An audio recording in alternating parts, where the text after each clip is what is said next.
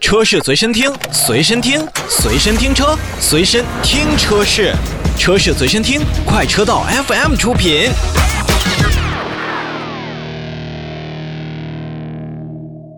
欢迎收听《快车道》，新车来了！大家好，我是何儿。大家好，我是洪城，我是一水，哎，今天我们来聊几款新车啊。首先聊的这款车，我们之前好像也有推荐过，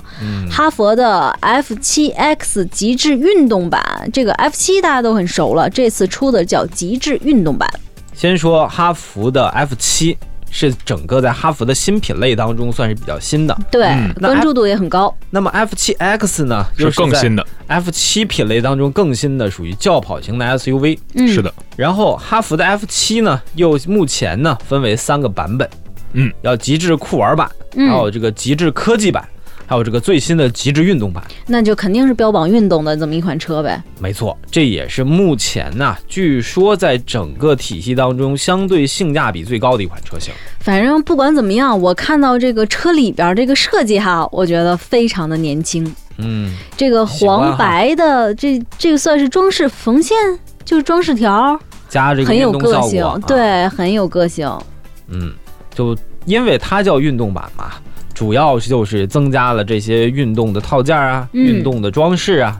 然后主打这种这种战斗风格啊。但我想知道这个车是不是在科技上面会比它原来的那个就是稍微低一点儿，还是说沿用了一样的，只是在这个基础上加了运动？怎么说呢？这台车呢，会降低一部分特别极致的高科技配置，嗯、但是像什么这个导航啊、远程操控啊语、音识别什么语都有音哈，识别啊，这些嗯都会有的。嗯，它主要是强调在它的车型上搭载的是 2.0T 的那台224马力、嗯峰值扭矩有385牛米的这个 2.0T 的发动机，然后嗯还有四驱，我觉得既然它标榜运动，咱们就主聊动力吧。嗯，就所以说嘛，它主要就是推了这个比较厉害的发动机，嗯还有它的四驱系统。对，但你要看它，就是基本上你日常使用的能够使用到的一些配置，它还是给你的。嗯而且哈佛一直以来，不管是 F 系列还是 H 系列，一直以来都是给你就是低配即高配，对不对？这这对是这是咱们应该是克莱斯勒经常说的一句话：低配即高配，入门即豪华。嗯，那么在这个整个的 F 7尤其是 F 7 X 这样的车型里面的话，你使用起来，你看起来更是如此。刚才洪程所提到的那个语音识别，最好用，目前市场上最好用的科大讯飞，嗯对吧？然后有那个 GPS 和北斗的双模的导航，嗯应该相对来讲，应该是不管你是在高架下边，还是你盘立交桥的时候，它都是比较精准的，主辅路会分的比较的准，而且我相信误差值应该是在。一米之内的那种感觉，因为北斗的这个精密的计算要比有某些地方的 GPS 要更加精细一些，所以在这款车开起来，再加上赫尔刚才所提到的，你看它那个一些座椅上的装饰啊，门板上的这个包纹的这种缝线的这种装饰啊，就会让大大家觉得这种运动的这种呃，就是体验感一下就出来了。嗯，我还有最后一个问题，就是这个 2.0T 的发动机，我不知道你们两位了不了解啊？因为它标榜的是一个运动，可能就是在这个呃价位区间能选择的这款 F7 当中，很多的朋友会呃更偏向于这个，因为现在 F7 口碑很好，然后哈弗一贯的排的路呢，就是我可能这个产品的细分市场会特别多，嗯给你的选择特别大。嗯你喜欢这个科技感的，我就给你一个专注这个科技的车。是那你喜欢运动的，我就给你一个运动版的车。这辆车啊，它的直接的竞争对手是谁呢？比如说长安的 CS 八五的 Coupe，嗯，然后还有前一段时间刚上市的那个星越，嗯像这样的车型，那你按照现在的口碑来讲的话，那可能这仨车你横向一对比，那可能大家最终落到纸面上呢，一个是星越，一个就是 F 7 X。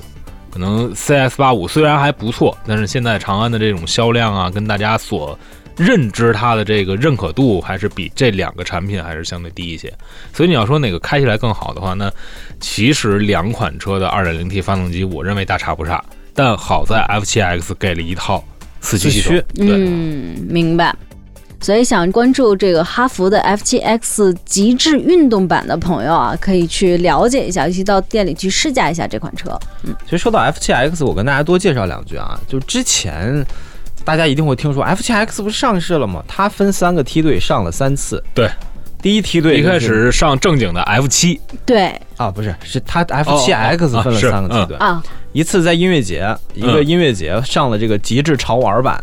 它主要是打这个1 5 T 的，对，就比这较个便宜的，然后里边的哎这个音响啊，或者说一些细小的一些东西哦可我能会比较明多的，白了这意思。原来人家就是一款车型，然后我把你这几个版本放在一起，我们做一个上市，然后它是完全就分开了。对我觉得这是哈佛的营销策略。但是它也能够针对用一款车型针对了不同的人群。你看，嗯第一个就是长得好看，然后一些好看好玩的东西多，嗯。然后前一段时间我之前上市的那个极致科技版，嗯，它加的就是主动驾驶啊，包括更快的车机啊这一部分的东西。嗯，它现在甚至现场还给你来一个这个王者荣耀，嗯，拿车机在那个在那个大屏上对吧？我啊，记对得，嗯给你玩一下。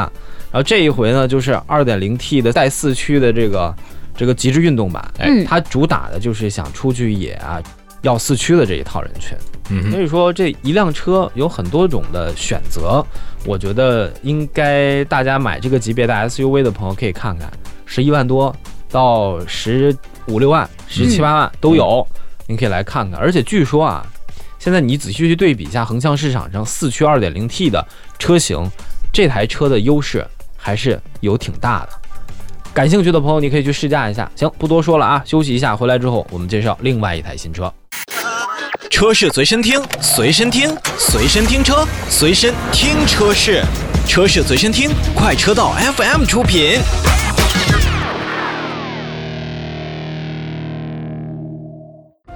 欢迎回来，我们继续来了解新车。下一款车是全新的思域，这个中置排气不是梦， 这是大的一个标题啊。原来嗯原来一直在说这个中置排气一定是一个性能车的一个代表，嗯然后再一提思域，那就是秒天秒地对空气，什对么吧？的啊嗯然后基本上思域加上中置排气，你会感觉这是一个改装过的车，但是现在原厂人给你出来了，你说你像不像？啊嗯 基本上有很多的年轻人，如果不买刚才咱们所说的那个 SUV 的话，十来万、十四五万，嗯，可能还真就看个思域其。实今天都说的是十几万的车对，啊。不过说到这个思域啊，这个中置排气确实真的让我眼前一亮。嗯，就以以前我很久以前，我哥们儿跟我说，哎，中间三个排气管那车怎么样？嗯，那嗯个叫宗的，不是三三个中间三个那个呃，中间三个那个 LFA。哦，我说，嗯，我说怎么在沈阳地头上还有这个吗？嗯，就是后来我仔细看了一下，那个排气管是八六后改的。哦，但是真的那个一提到中置排气这个，现在你看看，就哪怕那个 Cooper S，嗯，是吧？中间放两个小排气筒，嗯，也特别提气。这个呀，就是大家看，尤其是一辆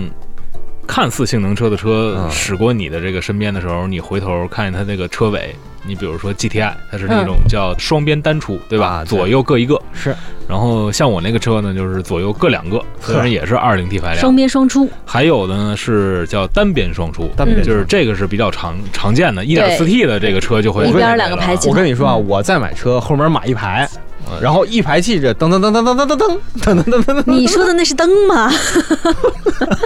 你说那是排气筒我，加加个风琴，噔噔噔噔噔噔啊！你那是爆米花儿 的，你你那叫后尾全排。 但你要说，但你要说，就是真的放在中置了，嗯呃现在能够想到谁？Cooper S，你刚才提到了，对嗯对吧？Mini，哎，是这个是比较个性的，而且本来就是一个比较亲民的个性的一个车型。思域这回也用到了这个中置排气，哎虽然我不太喜欢它那个镀铬件儿，嗯，呃，但是你不得不说，这个是给很多年轻人说，我在改装的时候就预留了。这个真是原本原厂的一个位置，怎么说？你不给他装，他发还现得后琢磨期去自改己去，去装对？吧？嗯，所以看我就觉得这回的思域的上市还是下了心思的哈。嗯嗯琢磨过，这大家伙儿喜欢什么东西，该给都给了。你看什么这个呃装饰条儿、嗯，灯眉，嗯然后下包围、前唇、轮圈，是吧？就反正看起来就是进一步强化了它的这个运动的风格。没错嗯，而且这一回啊，直接给你人家给你来两个版本，就一个运动版，还有一个普通版。反正觉得是因为之前说到这个思域，大家伙儿会想到那个早期那个思域的 SI，嗯哼。还有什么思域的 Cooper，然后嗯再往前，你要再往上还有什么啊叫什么来着？Type R。啊，对，嗯那个是钛牌儿版的，嗯，那个太夸张了，但我不知道会不会在未来的思域上还会引进什么钛牌儿的什么运动套件什么的哈，嗯哼，我觉得会更有趣。嗯，因为在呃多说两句，就是在这个 1.5T 这个使用上呢，思嗯域它的这个标识是220，也并嗯不是说咱们所看那个 URV 啊，嗯然后这个冠道啊，那个230、240那样的表现，嗯所以在整个的使用上，肯定还是一个更还是其实就是一个很运动的一个家用车，所以也是让很多的这个年轻人说啊，比如说成了家之后啊，怎么着，然后还你别多想，还会有一个那种运动的梦，你知道你吧？千万别多想。之前大家伙儿都自己都是开玩笑，后来思域，我跟你讲，有很多思域车主，有个哥们儿他爸爸开了一辆新思域，嗯，后来那段时间出门都不太敢，不太敢开车，就老有人跟我往我旁边嗖嗖就往外跑，就较较劲是吧？一看还是这个大爷，嘿，大爷够时髦的。 可不啊！我新思域了啊，还是那个 1.0T、1.5T，嗯大家伙儿可以关注一下啊。好，那我们下面这款车是起亚的全新的 K 三，这个算是变化，我 觉得很挺大的一了，个很大的一款车。嗯、非原常大来了原来跟大家说 K 三的时候，大家可能还是想那个早年间彼得谢尔先生主打的或者主操刀的那样的嗯这个设计的风格，但现在。咱只能说，这个虎啸式的前脸应该至少升级到二点零版本了吧，对，对吧？反这正个是比以前大很多。比原来的 K 三，原来的 K 三显得憨，比较憨厚，比较稳。嗯嗯然后现在的 K 三呢，我觉得跟思域有点这种异异曲同工了，嗯就是在这个级别的车辆，大家肯定也愿意做的更年轻一些。嗯，对对对，而且它后面的一个尾部现在就是采用了最流行的一个贯穿式的尾灯。哎，这个是嗯现在很多厂家都愿意用的。对对对但对是对做的好看的，我觉得寥寥无几。然后底部有一个贯穿式的镀铬装饰，我觉得这个镀铬装饰啊，就是是把双刃剑，有的时候吧，它弄得很好的时候就很漂亮。其实我觉得这 K 三这个后边这个，呃，属于这种贯想好穿再式说的，就还挺好看的，我我觉得挺好看的。啊，但是光的啊，有一不太一些我就觉得没有必要加就是了，太亮了不行，是对吧？你全身都加镀铬，你这显得很 low，你知 道吗？我那天啊，就嗯选花嘛，嗯然后那个就是插花的姑娘说，嗯，你整个色系选好之后，我要给你在里边点亮一下，就它要插两个其他的颜色，嗯把这个状态就，你就发现就跟如画龙点睛一笔，对，这就跳出来了，这样叫整体叫设计，嗯，铺大面儿那个。 那不叫设计，这个我觉得铺大面儿的一般都是什么呀？嗯配置不够，镀铬凑，就是这种感觉，你知道吗？太可怕了！就有我最可怕的就是那个四 S 店加一一整说那明白明白。送装饰，我觉得有些朋友吧，你说你给我送了四五千块钱装饰，嗯说是便宜，我会跟他说不需要折现吧，呃一般折不 了一钱，般折不了线，一般折不了钱人。大哥就说你要不贴上，要不不贴。对，我不贴。那还有什么灯碗上给你弄那什么镀铬装饰，然后动不动贴不牢还掉了，这个真着的是着了水之后它还能发起来，你知道吗？ 所以，所以在这儿就跟大家伙儿说，如果店里真要说给你送一些什么贴条儿这些东西，没什么用的话，尽量不要。您呃对您我也自己真的看觉看得，对不好看真别往上生贴。嗯呃，反正外观确实变得很多，然后内饰呢，我认为就是相相当的中规中矩了。你挑不出太多的毛病，但是你要跟它的这个比较好看的外观去对比的话，可能 K 3的内饰就显得比呃就是还跟上原来的那个 K 3差不多，就是嗯比较稳了，显得、嗯我挺喜欢 K 三这方向盘的，对啊，挺好这是看的平。平底儿的是吧？平底儿的，嗯而且而且我觉得是少有在这个方向盘的这个圆弧度，嗯还有中间的这个整体感觉上做的很好看的。就我觉得还是有之前 K 三的那个设计的风格在里边。而且现在这种三幅平底儿式的方向盘，好像年轻人选择会特别多。你要说你这个新车上面不搭载这方向盘，我就觉得你这车跟没改似的。前两天我看了一个论坛，当然不是说这个全新 K 3呢，啊，啊说也是这种平底方向盘。他说这是一个胖子的福音，就有人肚子推终于有地儿放了，是对，吗？第一个是肚子，第二是腿。啊他有有的人他愿意把这个座椅坐垫调的比较高，然后你哦你要是腿比较粗的话，或者肚子比较大的话，他可能你不是平底的方向盘，你就把那个下沿给包住了，那柔轮怎么办呢？我还揉揉着蹭呗。用肚子借力来蹭。嗯，然后还值得一提的是，这个全新一代的 K 3在主动安全方面，我觉得做的是诚意比较足的啊，啊，就蛮多的配置的。其他的，呃，你像什么，呃，LDW 的车道偏离辅助。啊 LKA 的车道保持辅助，DAW 的驾驶员疲劳提醒，HBA 智能远近光调节，BCW 的盲点碰撞预警，我觉得这些都算是比较良心的吧。还有在这个级别当中啊，什么胎压监测、车身稳定、嗯上坡辅助、这些东西都有。对，基本上从低配，就是现在有太多车也都是从低配开始给大家去呃是标配了一些东西，嗯就是这些东西至少你在日常使用当中是一定要用得上。而之前我我关注过说这全新的 K 3在美国的一个碰撞的测试，还是拿了一个不错的分数。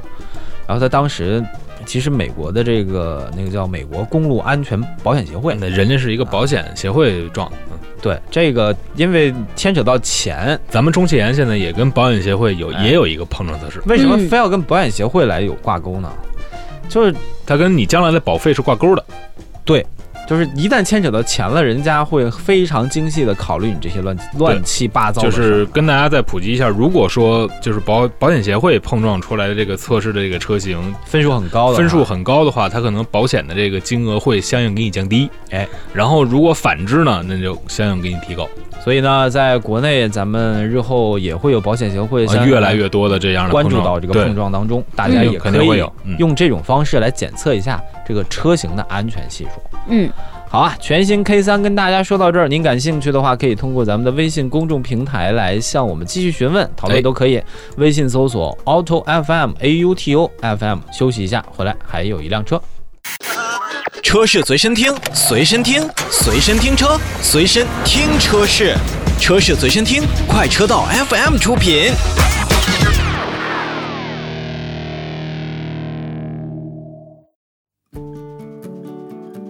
欢迎回来。最后给大家介绍的是广汽丰田的全新雷凌，这个